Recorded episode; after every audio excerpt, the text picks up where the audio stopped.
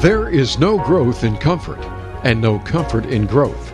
Business today typically values and promotes leaders for their subject expertise.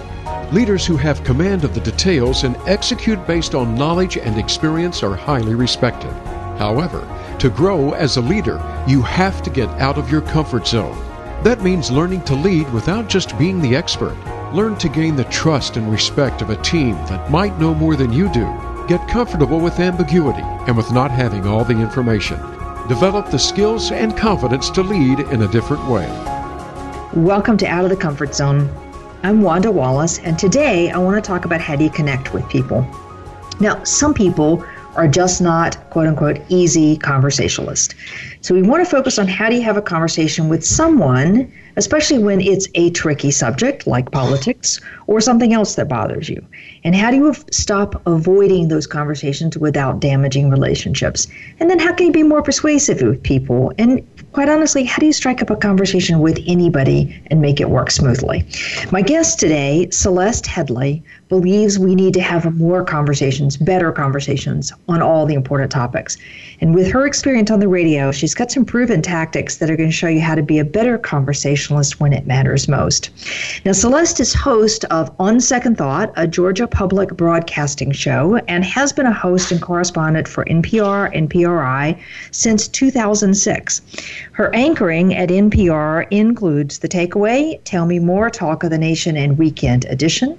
Celeste also has appeared as a guest on CNN, the BBC, and other networks, and in 2012 she anchored presidential election coverage for PBS World. Now, as if that isn't enough, heard TEDx Creative Coast Talk in 2015, 10 Ways to Have a Better Conversation, has been viewed more than 10 million times. And CNBC noted Celeste as having one of the most watched TED Talks in 2016. Glassdoor named her as having the number one must watch TED Talk for every recruiter and hiring manager. And her book, Heard Mentality, was released in May 2016, and her just released second book, We Need to Talk How to Have Conversations That Matter, is a practical guide to the lost art of conversation. I think you're going to enjoy the advice, advice we're going to hear today. Celeste, welcome to the show. Thank you so much for having me. It's a pleasure. I feel like we, we got a big coup that we get an insight now directly from you. So let's start with this whole notion about how to have better conversations. Okay, so if I'm walking up to somebody who's really good in conversation and I can ask one question and they start talking, they make it so easy for me and I don't have to say very much. But not everybody's easy to strike up a conversation. So, what can you do to be a better conversationalist? You know, questions are your secret weapon. And uh, many of us think we ask a lot of questions, but in reality, we do not, or we ask far less than we think. Um, so the best tool you can use is a open-ended conversation. And that means a question for the most part that's going to begin with who what where when why or how. Okay why do we use those particular kind of questions? Because a complicated question in means you're going to get a simple question a simple answer out. Um, most of the times that refers to like a yes or no question, right? Something they can answer with a yes or no. But really, that just refers to any time you're asking a question, but actually qualifying or describing the answer before they give it. Like, how many times have you heard an interview give multiple choice answers to a question? They'll ask a question and they'll say, uh, maybe, you know, who, why do you think Donald Trump won the 19, the, the 2016 election? Because uh, there was anger in the Midwest? Maybe it was because of, of race, you know, longstanding races in the US, they'll give multiple choices instead of simply asking a simple question. And a simple question is a beautiful thing. The more questions you ask, the more you draw the other person out. All right, so I have a habit, Celeste, when I'm trying to get a group in particular talk, of asking three questions simultaneously. And I usually follow that by answer any one of those you want. But you're going to tell me that just confuses people. Yes, um, well, there's a couple things that go wrong there. Certainly, as an interviewer, you're giving them an out. Maybe they're going to choose the easiest one or the one they want to answer rather than the one that may have the most interesting response from them. But also, you're you're basically characterizing them. It's a multiple choice quest test, and that was the easiest ones in school, right? Um, so instead of doing that, simply ask a simple question: What was that like? How did you feel? What do you think? And then allow them to describe it. They're the person with the expertise. They're the person that was there in the situation, if that applies. And they're the person best suited to actually really describe what was happening. So you have do you have favorite questions like what was that like or how did you feel? Not really. I mean, there's no questions um, th- there's no template for me to give to anybody. Um, I, I can say it's actually quite difficult to start all your questions with who, what, where, why, or how, uh, and you will not be able to do it. Well, maybe you will. Maybe uh, you're fantastic and you're amazing, but it's really, really hard. And you'll find that at your best, you'll be asking 50% of your questions that start with that. But keep pushing it keep trying. It's a worthy endeavor to keep doing that. And it's it's less about standard questions you want to ask and more about what do you want to know? Um, you know it's yeah what it, you, it's funny because i was up in the, at the ted summit last year in, in canada and this uh, nuclear scientist sits next to me and says you know i've watched your ted talk three times and i still can't figure out how to start a conversation. And i said well uh, where are you from he says Japan. I said, yeah, but are you from Tokyo or where are you? Where inside Japan? He says, I live in Kyoto. And I said, well, I've only been to Tokyo. Is is Kyoto as as packed, as as crowded as Tokyo is? He says, no, no, no. It's more spread out. Blah blah blah blah blah. And I start saying, well, do you live in a house or an apartment? And do you have a backyard? And he starts describing to me what the city looks like. And about ten minutes later, I said, that's how you start a conversation. You ask questions they know the answer to about something that they're interested in and let them answer. All right. So, but you had to pursue with lots of questions with him before you really got him talking about something. Yeah. Mm-hmm. And that's normal. I mean, that, some people are like that. Some people aren't uh, aren't going to open up like a flower, uh, and that's okay. Just keep asking questions. Okay. All right. So you said I can start a conversation with anyone by asking a simple question, not a complicated one, that the person knows the answer to, and it's on a topic they care something about. Right do, uh, what you know what shirt are they wearing? Are they wearing a, a, shirt with a team sport on it? Do they have a tattoo? Do, are they um, talking on a particular kind of phone even? I've started conversations by asking them about their smartphone a, a, topic they know the answer to so they'll feel comfortable and they won't feel like it's you know those gotcha questions but also that you think they're interested in and and then they'll answer you Okay. All right. So that takes some observation powers. I have to yeah. start to notice these things and probably have a little bit of a repertoire of the kinds of things that I can gauge people in, I presume. Right. And you don't want to be too intrusive, right? You don't want to say, oh, there's a cut on you. You don't want to be Sherlockian about it. Yeah. you want to, you know, you want to, you want to be as, as respectful and courteous as possible. Okay. All right. So I start a simple conversation. So, you know, what do I do when, you know, like in an incredible, usually in a networking event, you walk up to somebody and the first thing you ask people at a networking event is, what do you do? And I find right. people give you the most boring answers imaginable to what do you do? Nobody has a creative solution to that.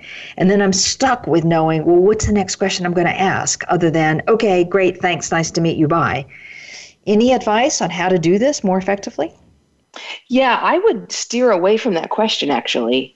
Um, and the reason I say that is because um, it appears to be the only places where it's not considered rude are America and maybe Canada. Everywhere else in the world, it's considered rude to ask them, a stranger, what they do for a living. Um, so I usually just steer away from that completely. A lot of times I'll compliment them. It's a beautiful necklace. Where did you get it? Um, I like your haircut. Uh, who who cuts your hair? Um, uh, things like that. I, I, it's really really helpful to start with a compliment, and it can be sincere. I'm sure there's something you like. I say nice sneakers, or I usually say nice kicks. Um, what are those? Are they comfortable? Um, do they actually have arch support? I mean, I actually, when you think about it, for me at least, I, I usually have more questions than I can ask. If you're really focused on somebody else, and I mean, not just trying to start a conversation uh, for reasons other than really learning something about that other person, um, then you'll there will be questions. You'll want to know stuff because you don't know them. Okay, I um I certainly watch people who are master sales people, men or women, who are very good at making and finding that connection quickly. They may find that connection very, very rapidly, and they pick up on stuff quickly that they follow up on. Um, so, watching someone with that skill kind of gives you some clues as well. Yeah, and and something that research shows us um, is oftentimes people hire the wrong salespeople, and by that I mean we're tempted to hire people in sales who are good talkers and good storytellers and entertain us well. When research shows that in fact the best salespeople are the best listeners, for that very reason that you're talking about. They're the ones that are actually paying attention to what the other person likes and dislikes and what they need right? I mean, the, the core of a sales pitch is that I can, I have something that you need and we can help each other. And, and so a, a great salesperson is someone that really listens and hears. Great. I love that one, that we need to hire listeners, the best listeners, so I understand what people like and need. All right, now let's talk about this notion about introverts and extroverts. And there's a lot of misconception about introverts and extroverts, but just for the record, extroverts are people who get their energy from talking and engaging with other people. Introverts get re energized by the time to have quiet time to themselves to turn inward to their own thoughts. There's a lot of belief that introverts cannot be very good conversationalists. So if I'm on the introverted side, let's say a little bit more quiet or a little bit shy, I don't really love all this people energy anyway. What can I do to be better as a conversationalist? And can I? Can I even be good at it? Yeah, you know, it turns out that when researchers have taken this into the lab, they have not actually found a connection between introversion and um, social awkwardness. They're not the same thing. Just because you're introverted does not mean that you aren't a good conversationalist.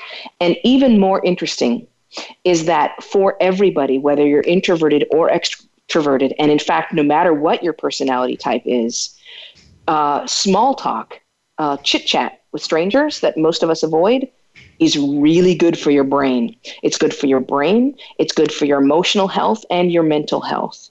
So that's number one is to get over this idea that you need to avoid small talk because in fact, talking to your cab driver or your Uber driver um, is going to make you happier about the time you spend in the car, even though you think it will make you less happy. And also, it makes you no less productive.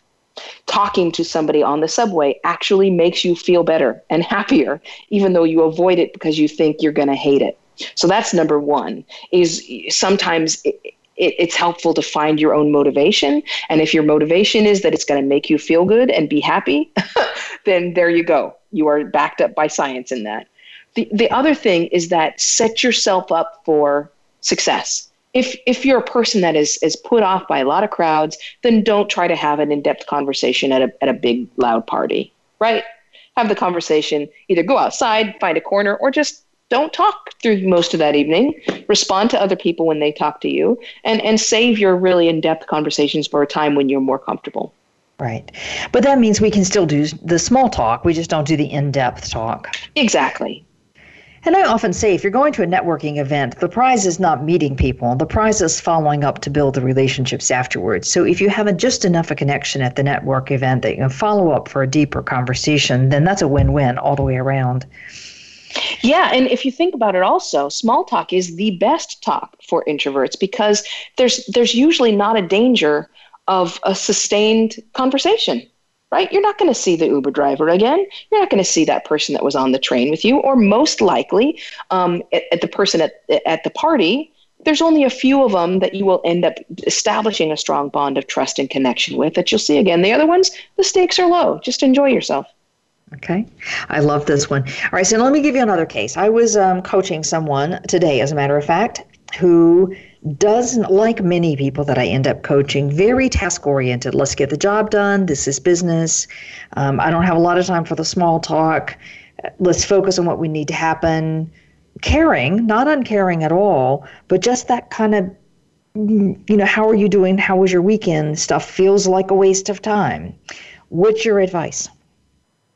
So we have to kind of get past that. And there's a couple things here. Um, those little conversations that you think are a waste of time, the reason you think that is because you don't, you may not understand the purpose of small talk.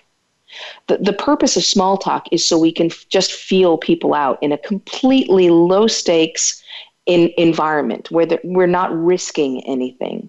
That's how we begin to find out information about someone and figure out our own place in society. That's how we figure out whether it's the kind of party where we can be loud or soft, whether people are talking about their how much they earn or they're not. But it's also the way we begin to understand uh, and, and create bonds of trust and connection with them if there are some that are possible. If there aren't, you had a conversation about the weather and you moved on. If there are, that's the purpose of that little chit chat. Is, okay. is to find the, that common ground between two people and see if they're worthy of further investment. You you won't meet new people. You you know you don't meet new people by by just diving into conversations about you know past childhood trauma and family dysfunction. That is a terrible way to meet people. Um, the, when you do that by talking about the weather, and someone's going to crack a crack a joke, and you'll find it funny, and you'll think to yourself, maybe subconsciously, now this is somebody I want to know more about. That's the purpose of small talk. Okay. And does small talk apply equally, let's say, in an office context when we kind of already know each other? I think so. I mean, again, there are multiple purposes of small talk. The, the number one reason is to establish bonds and connections with pe- between people, but it's also just as likely to just be a way for you to um, have an emotional release without really a lot of serious consequences. It's just a chat. This isn't you bringing up the argument you had with your spouse last night. It's just talking about whether or not like whether or not you liked the Wonder Woman movie. And it's not going to get into an argument unless the other person says they didn't like it, in which case, what are you thinking? That was a joke. I'm kidding.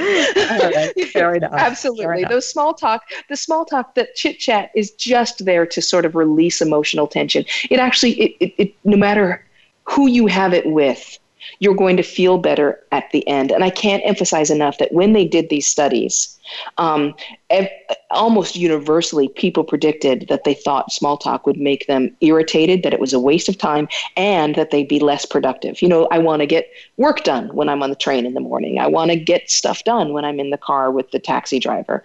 But in the end, the vast majority of people said they felt happier, they felt their mood was lightened, and they were no less productive. That's the fascinating part because we worry that it wastes time. And what you're saying is it doesn't waste time. It doesn't. In fact, it's a, it's a really great and productive use of your time. Maybe more productive than whatever it is you're trying to focus on while you ignore the person talking about their grandkids. Certainly a faster way to get people on board to do things. Okay, we're going to take a break. With me today is Celeste Headlee, and Celeste has a number of accolades to her name. One of the ones is she's currently host of On Second Thought at Georgia Public Radio. She has a long history of radio broadcasting. Her TEDx Creative Coast Talk in 2015, The 10 Ways to Have a Better Conversation, has been viewed more than 10 million times. And more importantly, her just released second book, entitled We Need to Talk How to Have Conversations That Mattered is really a fabulous practical guide to the lost art of conversation.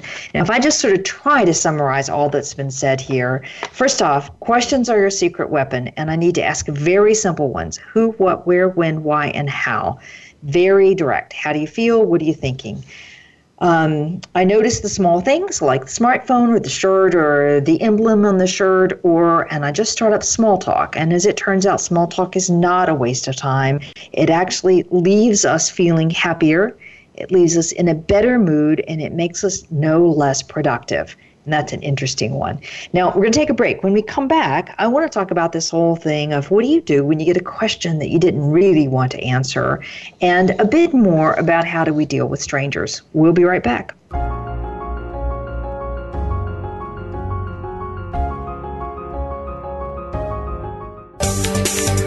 From the boardroom to you, Voice America Business Network. If you want more information on the articles, books, coaching, and seminars we offer, go to our website at www.leadershipforuminc.com. You're sure to find some helpful links, videos, and more to help you create a winning strategy for your organization.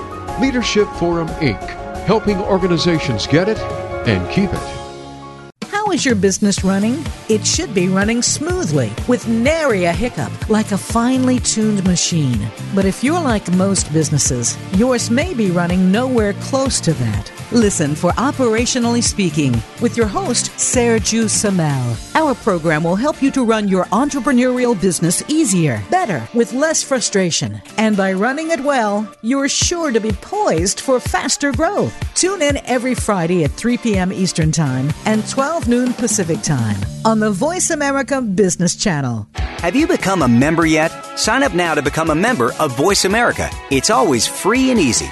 Plus, you get to take advantage of some great member benefits. Get unlimited access to millions of hours of on demand content across all of our channels. Keep track of your favorite episodes, shows, and hosts in your own customizable library. Find out what shows you might be interested in based on your favorites. Plus, you get insider access with our newsletter. Membership gives you more. Sign up at voiceamerica.com and click register at the top right.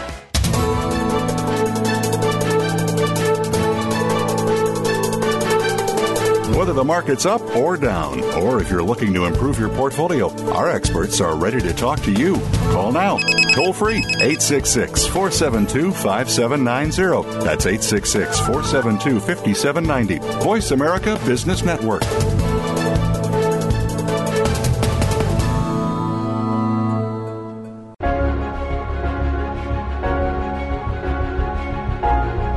You are listening to Out of the Comfort Zone to reach Dr. Wanda Wallace or her guest, call into the program at 1 866 472 5790. Again, that's 1 866 472 5790. You may also send an email to wanda.wallace at leadershipforuminc.com. Now, back to Out of the Comfort Zone.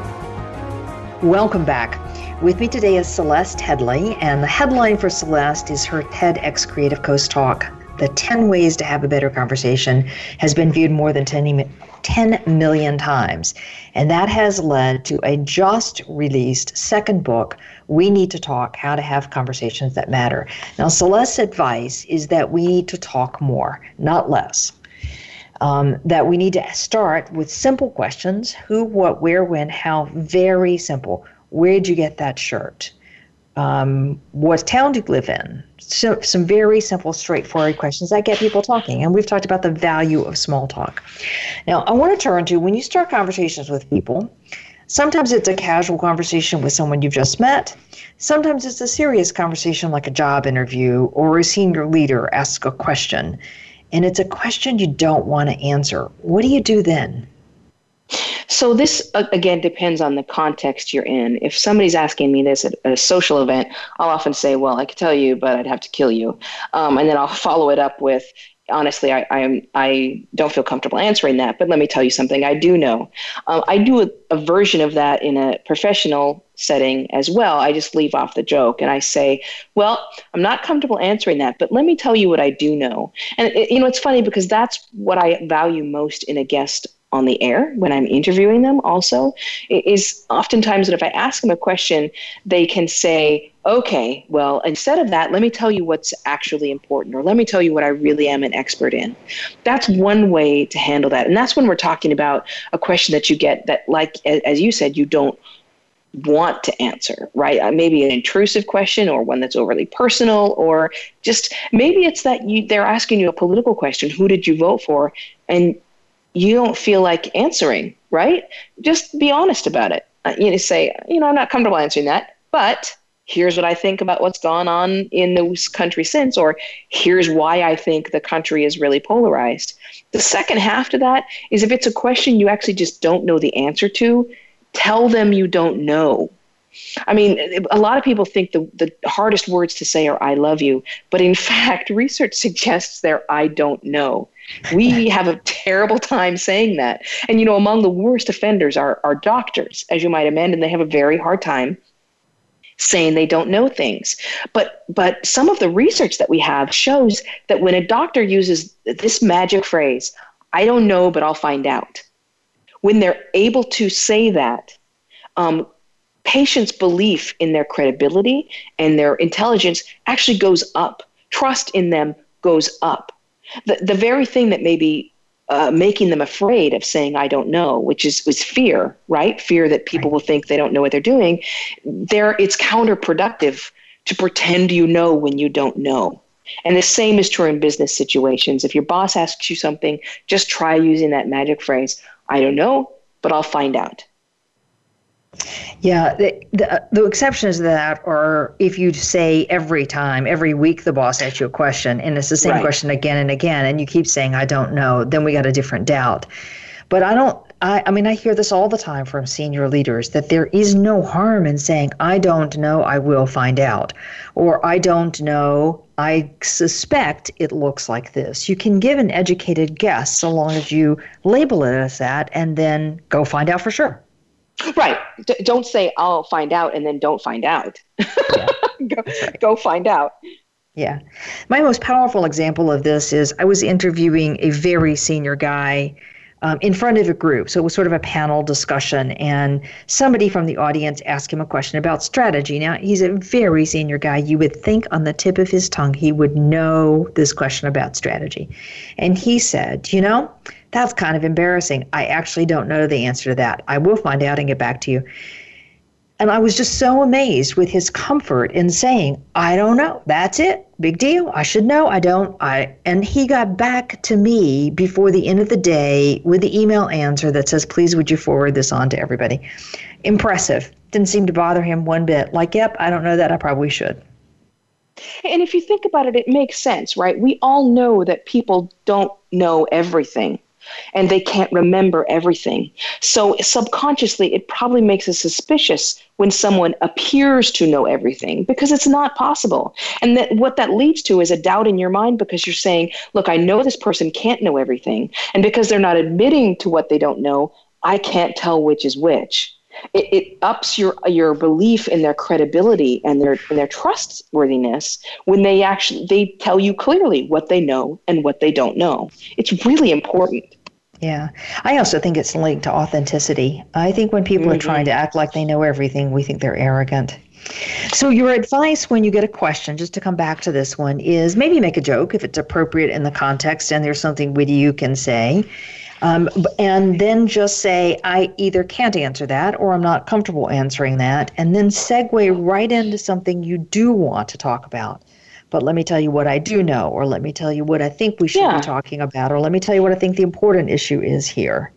And if you need Absolutely. to come back with information, then come back with information. Yeah, follow through. All right, let's focus on persuasion. I can't okay. talk to anybody anywhere without this topic of how do I have more influence? How do I persuade people? So, how can we be more convincing? Okay, so here's another secret weapon it is your voice. they have done some really interesting research. Now, the vast majority of people, um, in the developed world at least, would prefer to send email than make a phone call. You you found this right? I mean, most people avoid the phone like the plague. Yeah. Mm-hmm. Um, so they actually did some studies trying to figure out whether people were more persuasive through email than through voice, and they did it by asking people to try to get friends and strangers to fill out a survey.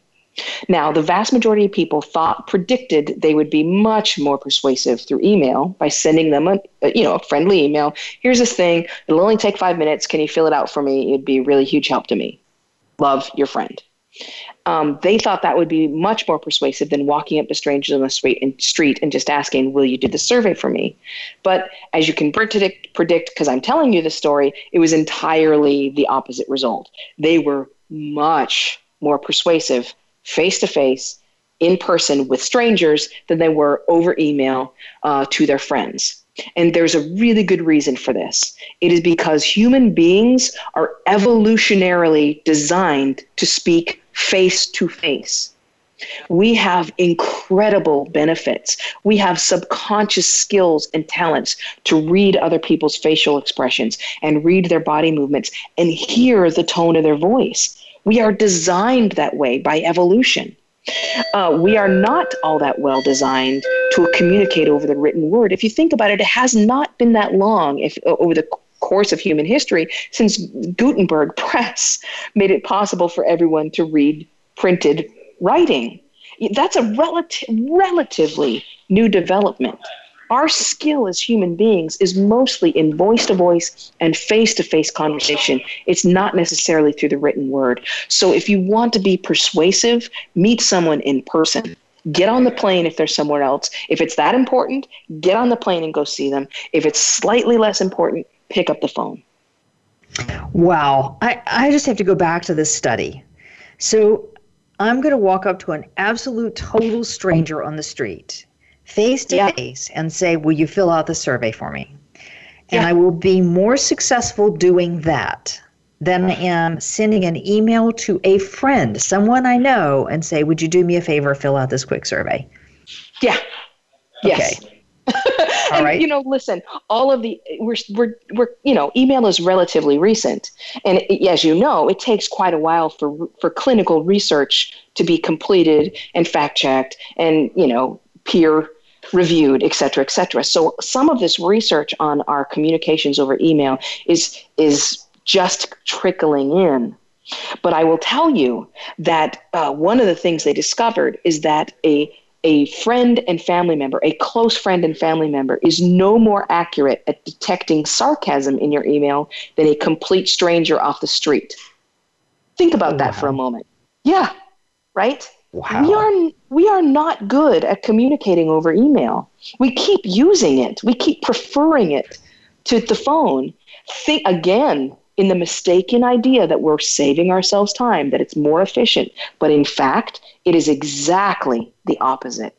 Email is way less efficient as a communication tool than the very thing that we are designed to do. Our voices are unbelievably expressive and convey all kinds of meaning. And you know, we we get rid of so much meaning when we text or email all communication has three components to meaning it has the, the words that we choose, the, the vocabulary itself. Then it has body language, uh, your facial expressions, and your body movements. And the third component is, is tone of voice. So if I say to you, um, I'm excited, it's a really different meaning than I'm excited, right? totally opposite meanings. But that's something you cannot convey through a text or an email or a Snapchat or whatever else you're doing it. We're just we're, we're crippling ourselves by by not using the very thing that is the most expressive tool we have. Which is the voice. This reminds yeah. me of two things. One is a senior executive who's in Asia who says if it's a really important topic and you're trying to persuade people halfway around the world, insist that it's on a video conference. I know it's a pain for the time zone and everything, mm-hmm. but you're far more persuasive that way than you are just on the phone. If it's important, do it.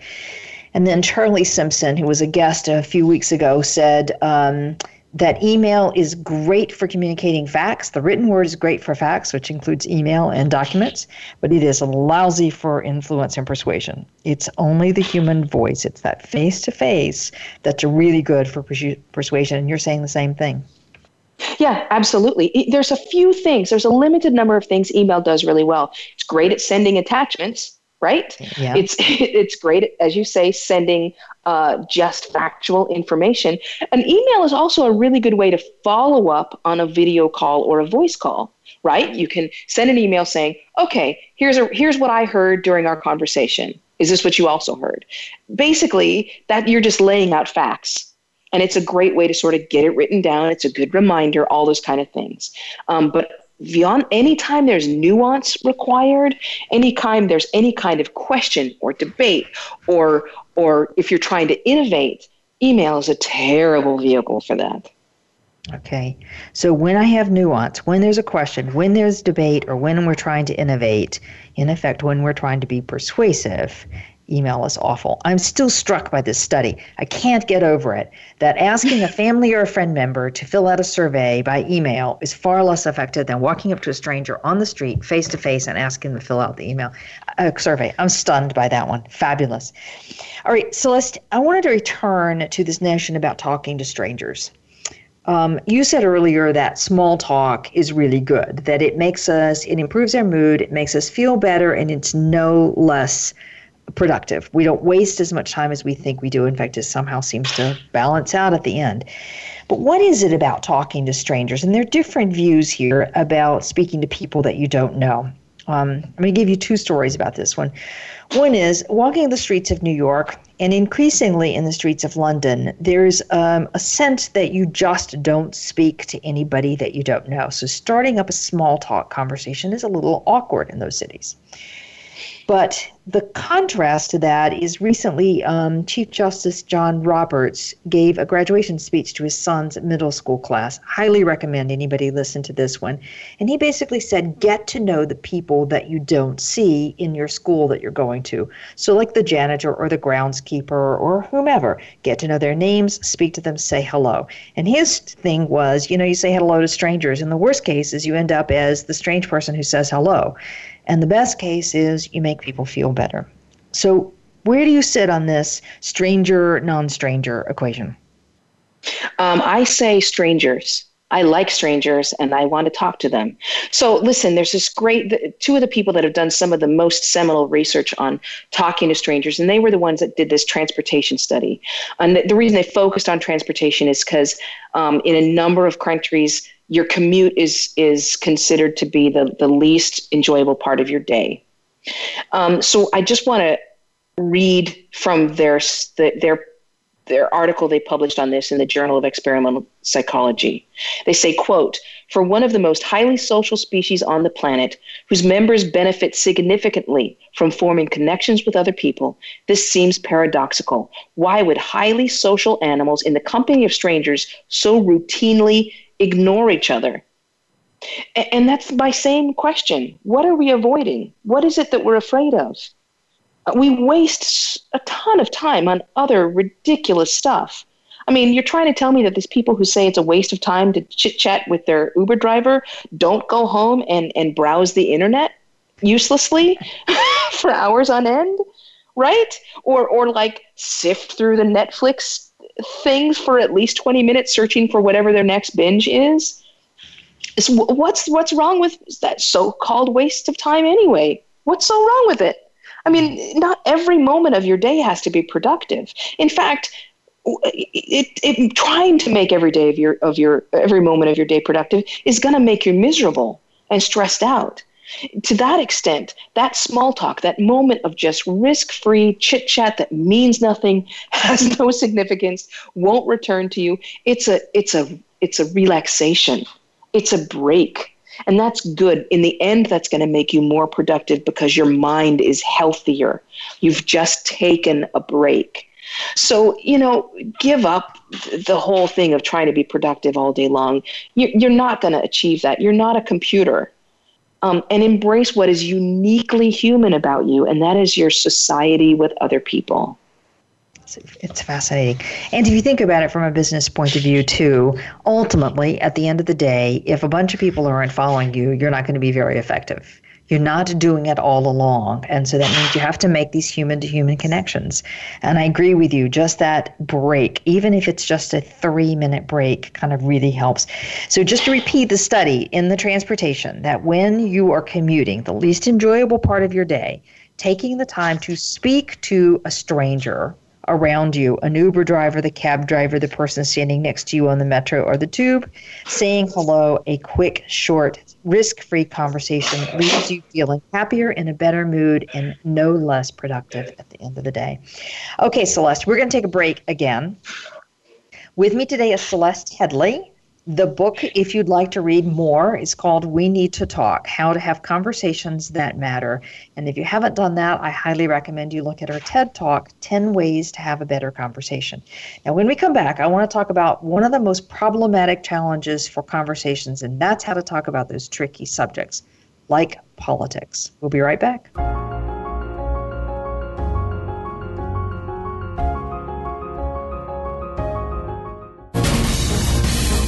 Voice America Business Network, the bottom line in business. If you want more information on the articles, books, coaching, and seminars we offer, go to our website at www.leadershipforuminc.com. You're sure to find some helpful links, videos, and more to help you create a winning strategy for your organization. Leadership Forum Inc., helping organizations get it and keep it. Tune in to the Soul of Enterprise Business in the Knowledge Economy.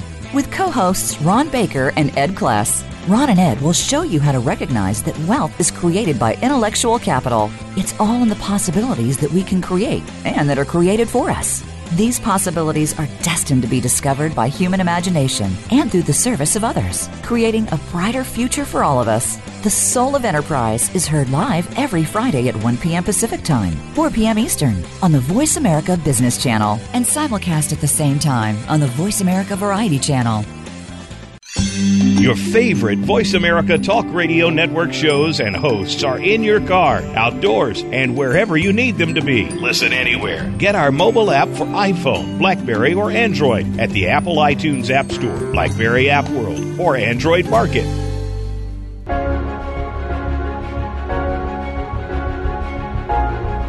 You are listening to Out of the Comfort Zone.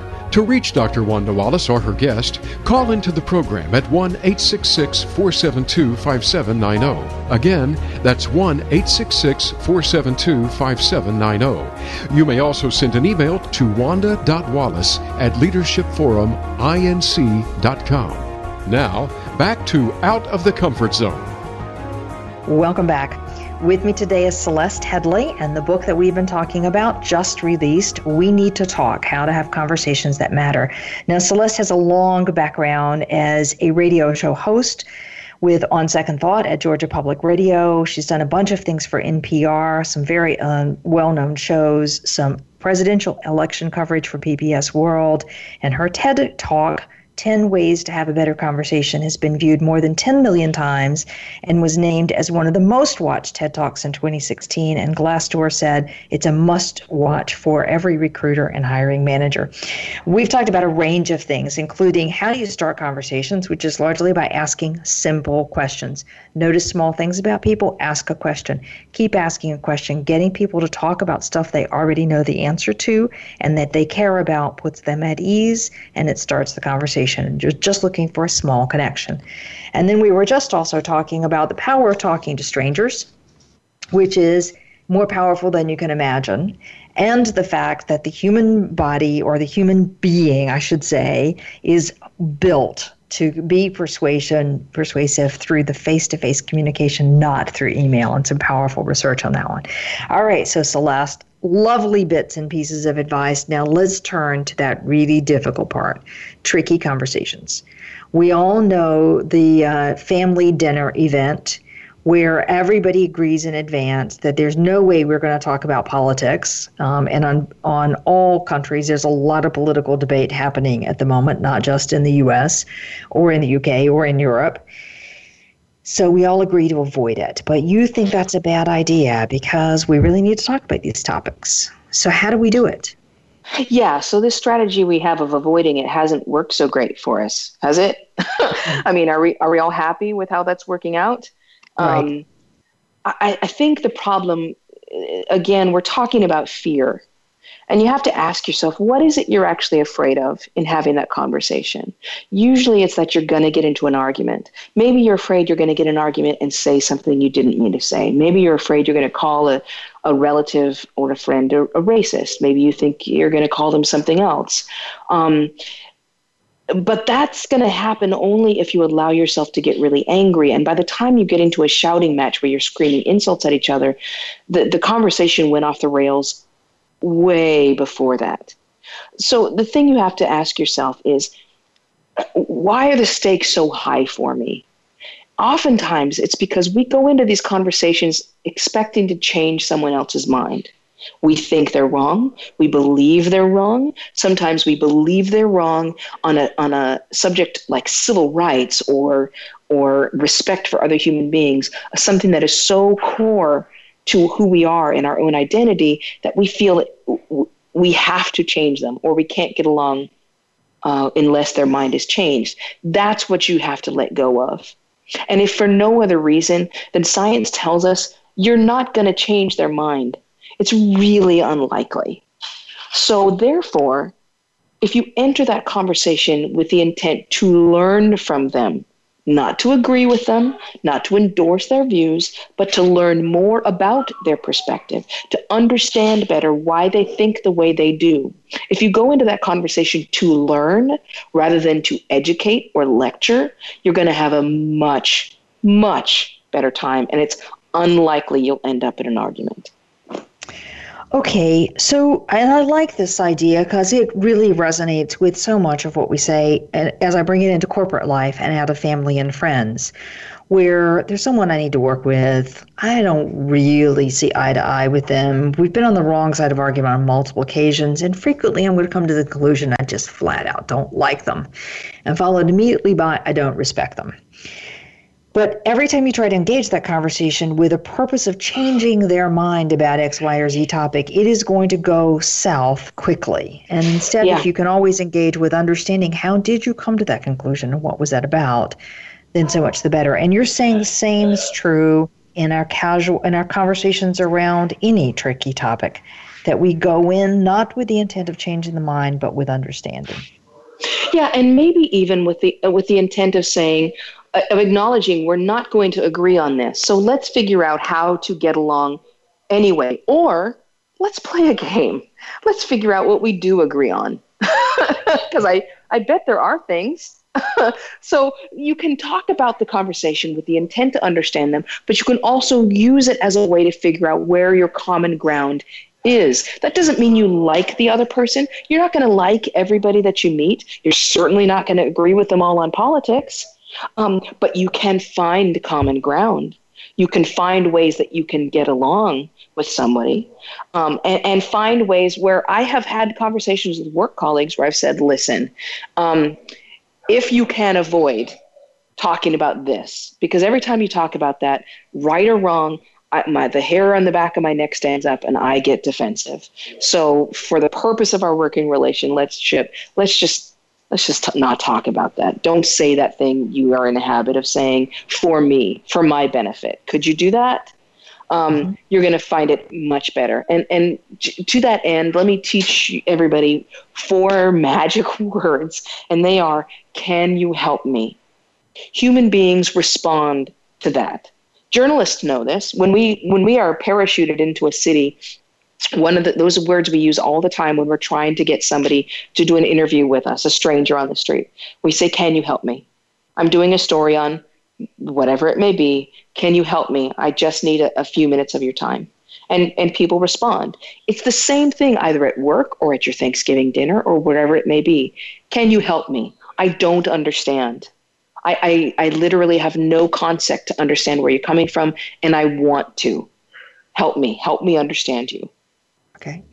All right. So now, how, any advice for how do you? I love this one. What can you help me? It's a great thing. Can, and I like the way you gave that. You know, if you would help me by avoid talking about this when I get defensive. So I'm taking ownership for it. I'm not saying there's anything wrong with you. And just for my benefit, please don't say this. Okay.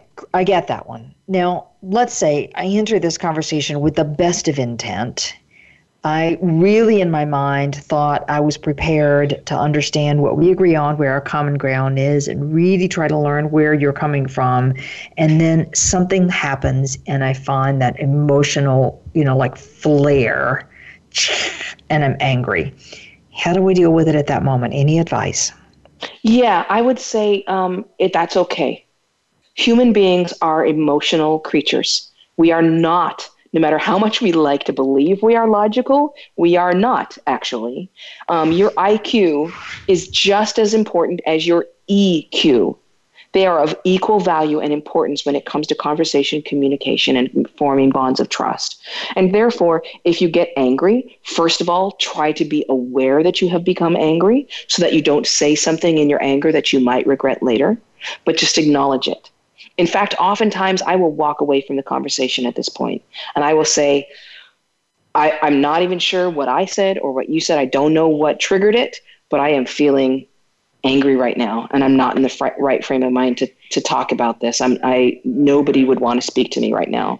So if you don't mind, I need to step away and, and clear my head. Um, okay. Don't don't have those conversations when you're angry. That's a that's a bad thing to do. Yeah, and then you end up saying things that you don't mean, don't intend to say. Right. Okay. I love that one. Um, I, I also, I mean, do you have advice for when somebody's angry at you? Do you just re- reverse the same thing? You know, you thought you were having a casual conversation, and all of a sudden your counterpart is exploding at you in emotion.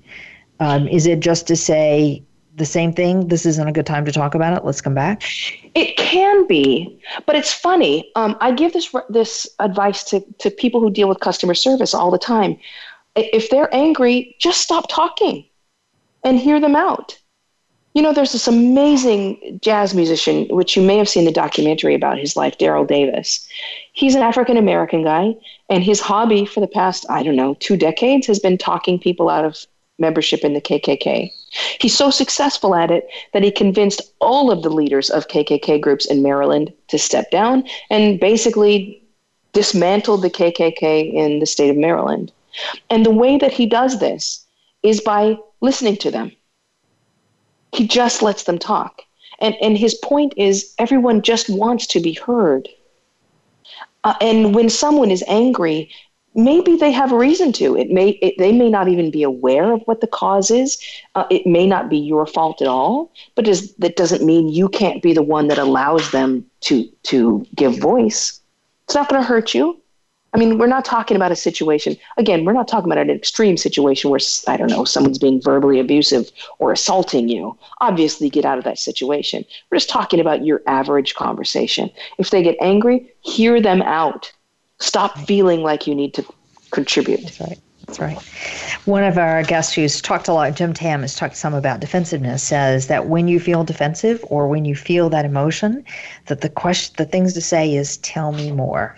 It's the same sense. Now's when I need to really listen, if I can listen. But fair enough, I don't want to be talking if I'm angry in that moment right. of time. Okay, Celeste, we have about a minute and a half before we wrap. If you were giving people just your top tips of advice for how to be better conversationalists, what would you say? Um, I would say uh, stop talking about yourself all the time. Um, try to reduce that down to only one third of what you say. And the, the only the most important thing is to listen. And and don't be uh, don't feel confident that you're already listening well. It's unlikely that you are because human beings don't do it well naturally. We have to work at it. So that means that you probably need to work at it just like everybody else does. So listen. Don't listen just waiting for them to take a breath so you can say something back. Listen to actually hear them, understand what they're saying, and respond uh, to what they've said. All right, so there's some fabulous advice in here. If I can just try to sum it up, one thing is questions are a secret weapon. Ask simple, open ended questions who, what, where, when, why, and how. Second thing we said is that the human voice is a secret que- secret weapon. So you're much more persuasive when you are face to face with someone than you will ever be in any version of written messages. Voice um, over phone or video being second thing. And the third thing you said was a secret weapon is can I help you? So asking people to do a favor for you. I love it. Celeste, the book is, my guest today again is Celeste Headlee, and the book is We Need to Talk How to Have Conversations That Matter. Celeste, thank you for being on the show. My pleasure. Thanks for having me. It was a delight. All right, and join us next week for another episode.